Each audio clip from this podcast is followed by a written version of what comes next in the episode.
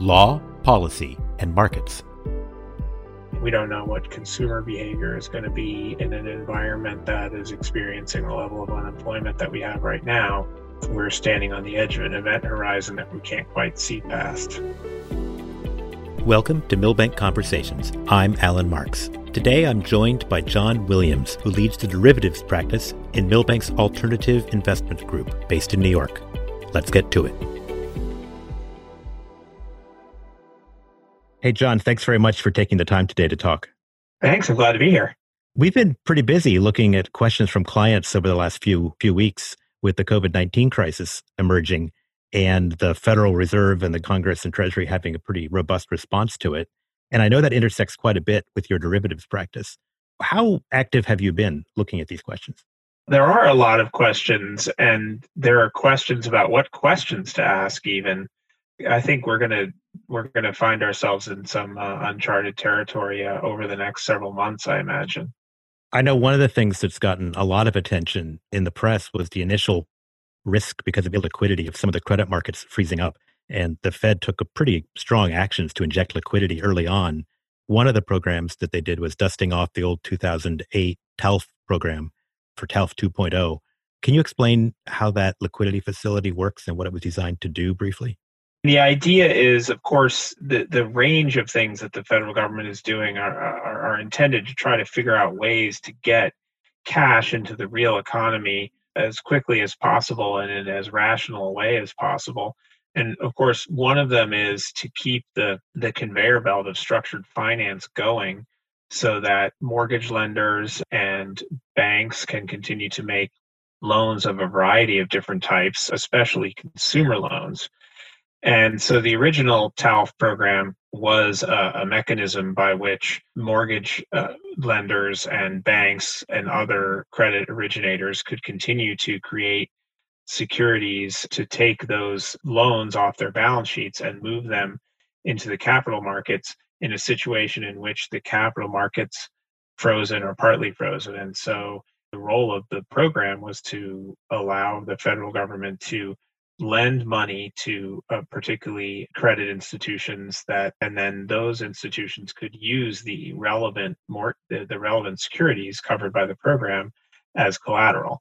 And because that was essentially the kind of end of the conveyor belt the bigger that the government can make that in other words the broader range of securities that it can cover the better it is for juicing liquidity in the economy. Of course, the flip side of that is from a taxpayer standpoint, you don't want the government to end up holding the bag on a lot of terrible credits. And so the program necessarily has to have a number of restrictions as to what types of assets can be covered, both in terms of class of assets. So, for example, the TALF program covers auto loans, credit card loans, et cetera, mortgage loans securities that are that are backed by those those types of loans but it doesn't cover commercial real estate at, at the moment at least. And so there will there is now and there will continue to be some debate about how broadly that should be constructed which assets should be covered. So we saw for example the first stage of the dusting off of the TALF program did not include CLOs because it did not include securities backed by leveraged loans but that was changed just recently so that that now is included. I think that's because policymakers recognize the importance of corporate loans in the credit environment these days. Now, I think there are still some significant issues in the TALF program that will constrain its ability, at least with respect to leverage loans, for example, to have an, an immediate impact on the economy because there are going to be restrictions about how newly minted the, the underlying loans are allowed to be. This was an area of debate in the great financial crisis as well uh, around the TALF program uh, because obviously if the rule is that you can that the program only covers securities that have underlying instruments that are issued after the program is announced it takes a long time for securities to be packaged that would include only those loans and therefore the desired liquidity boost takes quite a while to materialize. What they did in the past was set the cutoff date some number of months earlier than the announcement of the program. In fact, that was determined on asset class by asset class basis. So I think we're going to see some movement around that in the current market as well as people start to try to understand the scope of the impact of the COVID crisis on credit in different asset classes. And also, as people come to understand how solid the, the elements, the pieces of the financial institutional structure are. Just to unpack that for a second. So basically, if you have an economy where there are consumers taking out loans and they need to do that, right, to continue to, to function. So they need to take out loans for buying a house. So you have a residential mortgage that results. They want to go to school. They take out a student loan. They want to buy a car. They get a car loan, credit card receivables, you know, for the whole range of consumer debt. And in order for banks to have the money to make those loans, they need to raise additional liquidity. And the trading in the secondary market of these derivatives that are tied to those loan pools is really the, the biggest way that, that that happens.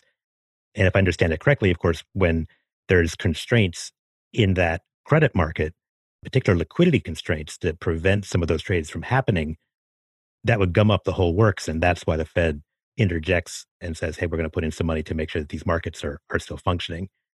You mentioned commercial mortgages not being included, and I know there's discussion around expanding it. Why does that make a difference?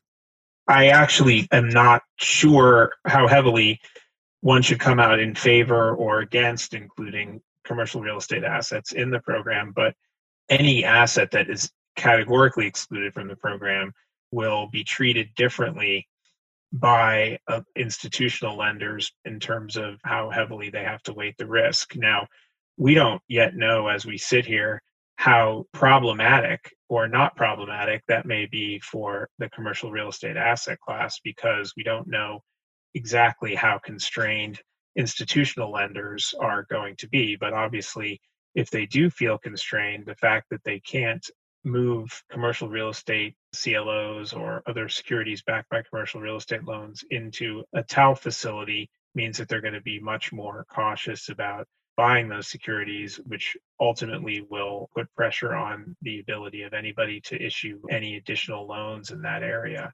And I think given the rest of the impact of the COVID crisis, you can expect, I think, that the commercial real estate area will be one where we'll, we'll see a very significant impairment of credits.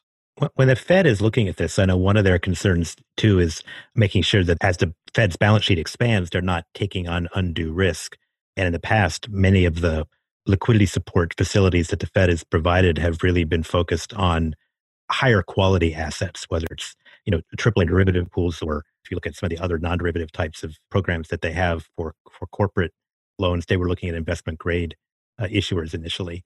With the Fed expanding to deal with the really sudden, abrupt decline that we've seen both in demand and supply and the credit market effects that flow from that, is there a risk that the Fed is taking on maybe assets that are going to prove to be problematic later? You know, 10 years ago with the financial crisis, they emerged relatively unscathed, and that liquidity was by and large returned in some cases at a profit. I'm not sure that would be the case this time. Yeah, it's certainly it's certainly a risk. I mean, I, I think you know, given that we know, as Jamie Dimon has pointed out, and many others, that this current scenario we're in is perhaps a few standard deviations away from any of the models, even the most stressed models that were used, that have been used in the stress tests that banks have been put through since the financial crisis. We really don't know what the impact is going to be. We don't know what consumer behavior is going to be in an environment that is experiencing the level of unemployment that we have right now.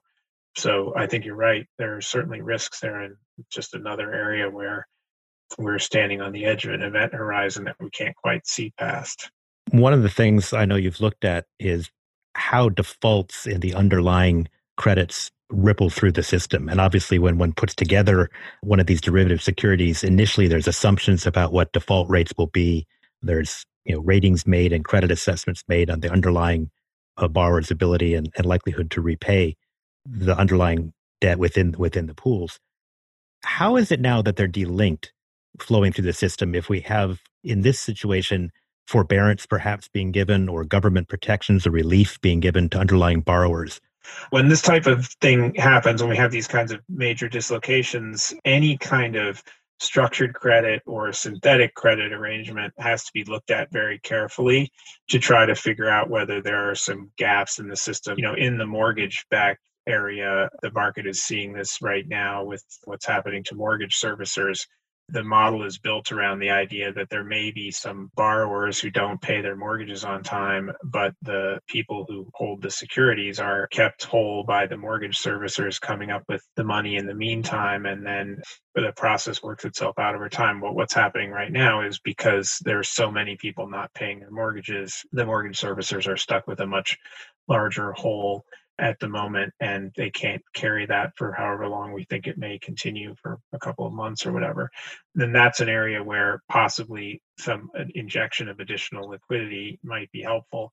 But it's also an area where that particular timing risk was not one that i think people really spent a lot of time considering. So that's an example of of a place where a hole could open up in terms of uh, other kinds of synthetic credit, there is going to be some potential differences in incentives between entities who actually hold loans versus investors who may have taken exposure to a loan by way of a total return swap or a synthetic risk transfer transaction or a pure credit derivative. All of those things may behave differently than the underlying instruments, and the incentives that we used to expect for everybody to follow might be different under certain circumstances now. So, what does that mean for the practical ability for lenders or servicers, more precisely, to handle restructurings and to facilitate them? I know that was one of the challenges last time where we had, you know, an asset bubble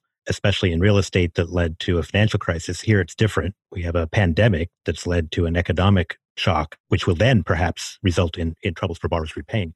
But I know you have restructuring triggers and this kind of mismatch. How, in practice, would restructurings be affected? Well, I guess we've seen some government efforts to facilitate or encourage lenders to work with borrowers to restructure their debt to forbear from pursuing remedies. So, for example, the CARES Act has a specific provision in it that says that any regulated financial institution is permitted to undertake a restructuring with the borrower without having to then treat the loan as a distressed asset for purposes of the accounting rules and that has potentially important regulatory capital and financial reporting consequences for regulated financial institutions.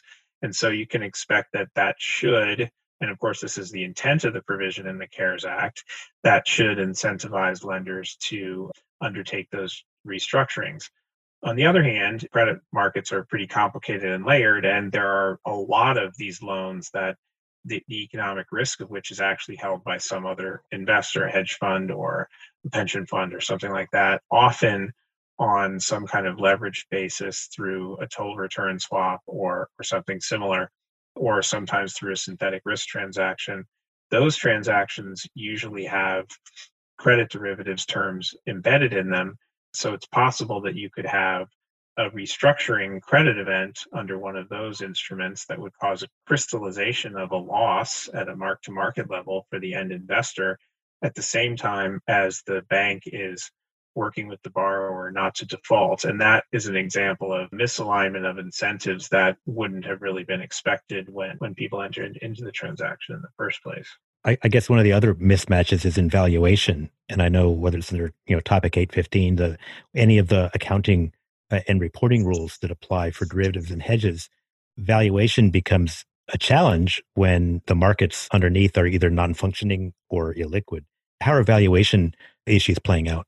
I think that people really, for a lot of instruments, are seeing to the extent that you can get valuations at all by way of quotes, for example, that's those quotes are going to be for lower prices usually.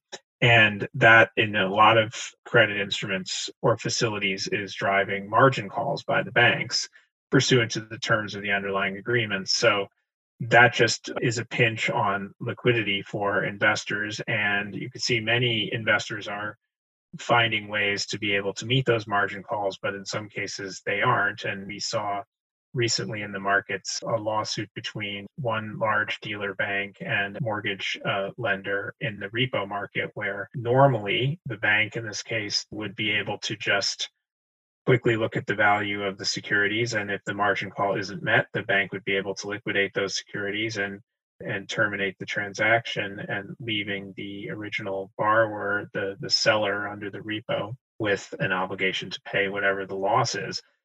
In the current market, though, liquidity was so seized up that the, the borrower has argued that it wasn't reasonable to hold an auction of those securities to determine what the loss amount was supposed to be. And I think we'll, we'll see what what happens in that particular case in, in the courts. But it's obviously an unusual circumstance that we faced in March from a liquidity standpoint. So there's there's some weight really to be given there to the arguments to be made by both sides of the equation. We've talked a lot about the use of derivatives to provide liquidity or leverage, the benefits of that. Obviously, it's they're also used quite a bit or hedging tools generally are used quite a bit to reduce risk. And in situations where we have sudden changes in commodity prices, sudden changes in demand, sudden changes in uh, interest rates, and a lot of uncertainty going forward, of course, there's both more risk, there's more actual and implied volatility, and there's more appetite for protection from these things. How is the mix of your business and client calls changing? Even in areas, for example, where you and I have worked together in the project finance space, where derivatives could be used with respect to energy projects uh, or financing facilities where there's concerns about either currencies or interest rates? If you look at, at all of the derivatives markets, you see there is a very significant increase in volume in in many instruments, and in general, the infrastructure in the market I think has worked very well in the sense that there haven't been I mean we talked about one example where liquidity has led to a dispute but that's because the underlying mortgage securities had a very limited market. But in most cases, the derivatives markets really are functioning pretty smoothly and not introducing, as they did in, in the financial crisis, additional complexity around concerns about counterparty credit and whether the people who are supposed to pay off on your derivative are really going to be able to do so. So the markets are really functioning well in that sense. And we see more, more people asking to access them right now. So in my practice, we're getting a lot of people calling up asking to accelerate interest rate hedges that they were planning to do, or people coming to ask to do interest rate hedging that they hadn't previously thought they wanted to bother doing because of the fact that rates are so low and, and people are looking to lock that in to protect themselves against certain kinds of risks. So it, it is leading to more activity of a certain type. Some of it is actually quite plain vanilla, which is what you see in the regular derivatives markets in the sense that people actually are using them, I think, to, to manage risk. And so far, they haven't themselves introduced any other surprising risks. I guess if you look at counterparty risk, clearly it matters that we're not in a financial crisis, right? So we have well capitalized banks. And if you look globally, because I know our derivatives practice spans the world, and when you're talking to our colleagues in London, uh, or in Asia. Are there any concerns with respect to payments systems or clearing and settlement globally, or are we in a much better position than we were in prior financial crises? We're in a much better position. I think that most of the work that was done to try to ensure that the plumbing of the financial system would work when stressed seems to have paid off so far. That's what I would say. So I'm not hearing a lot of concerns about whether a particular party that is intermediating risk is actually going to be there to be able to do it. Now, I think it's probably worth remembering that the financial crisis actually started in July of 2007 in the housing finance world and didn't arrive on Main Street until more than a year later. So we'll have to see how these things play out over the next few months. And the last thing, if I may, if you put on your crystal ball and look forward, I'm sure there's room for innovation and creativity in this space. And often a crisis will inspire new creative ways for people to think. There's other technologies happening with non bank fintech players, with blockchain and ledger changes in the industry. What do you think in the next few years after we get to a whatever the new normal is, you'll be looking at that's kind of more more creative than we've seen so far? In the short term and medium term, we're actually going to see less financial innovation because what we're seeing right now is that attachment to central bank liquidity is an essential feature of several aspects of the system and that something that people really seem to need to rely on. I think that's actually in practice going to constrain some of the innovation that was going on in payment systems and the like because people will not be sure that they're as safe. But beyond that, I think we will see growth in payment systems that are essentially attached to various forms of online commerce that have some kind of major brand recognition. So I think we're going to see more of that. But that also is not really a formula for innovation. So I, I guess you could count me as a pessimist on what kind of innovations we're going to see in this area. Somebody told me once if you have a lawyer who's not a pessimist, you need a new lawyer. so, well, John, I really appreciate you taking the time. I know you're busy. Stay healthy and stay in touch. Thanks, Alan. Thank you for joining us on another episode of Law, Policy, and Markets Milbank Conversations. Follow us on your favorite podcast platform and learn more at milbank.com.